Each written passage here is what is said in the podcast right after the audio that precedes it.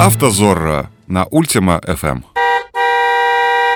С вами Дмитрий Смирнов и программа «Автозора», создаваемая совместно с YouTube-каналом Life SDA для радио Ultima FM. Мы рассматриваем разные ситуации на дорогах, с которыми могут столкнуться автолюбители, даем советы в общении с сотрудниками ГИБДД и толковании правил дорожного движения. Поехали! Все мы, водители, иногда нарушаем ПДД. Иногда за совершенные нарушения приходится отвечать.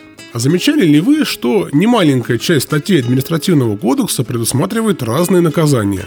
За одно и то же нарушение может быть назначен разный по сумме штраф, а иногда и вовсе предупреждение. Так как же инспектор ДПС определяет, как именно наказать водителя? Давайте разбираться. Для начала стоит уточнить, что даже предупреждение – это наказание. Минимальное, но все же наказание. Предупреждение всегда выносится в письменном виде. Устного предупреждения не бывает. Подобные заявления со стороны представителей власти – их выдумки, не более того. Поскольку предупреждение – это вид административного наказания, вас признали виновным, и так же, как и в случае, когда на вас наложен штраф, вы имеете право на обжалование.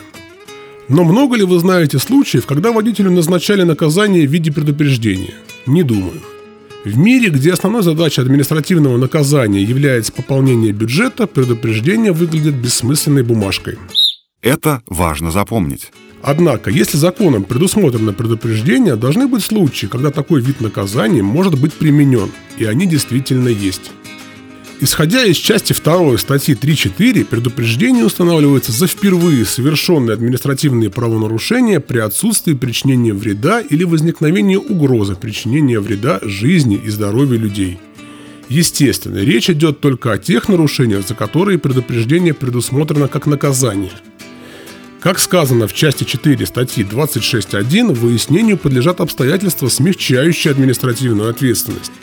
Таким образом, инспектор обязан учитывать все обстоятельства, смягчающие ответственность при назначении наказания. Какие же бывают смягчающие обстоятельства? Вы слушаете «Автозорро». Исходя из части 1 статьи 4.2, к обстоятельствам, смягчающим административную ответственность, также относится раскаяние лица, совершившего административное правонарушение – Таким образом, полного признания вины вполне достаточно для смягчения и назначения минимального наказания.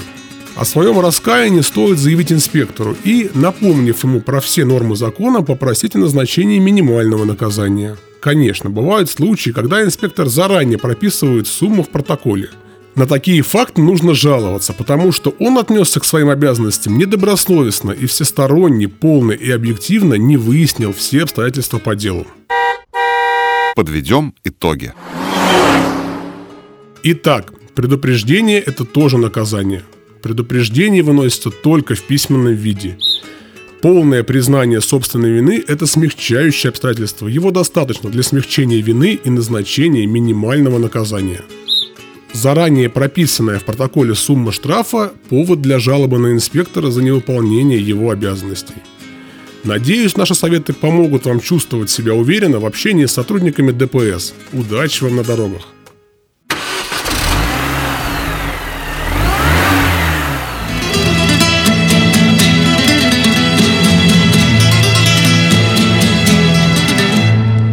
Автозорро. Ваши права в ваших руках.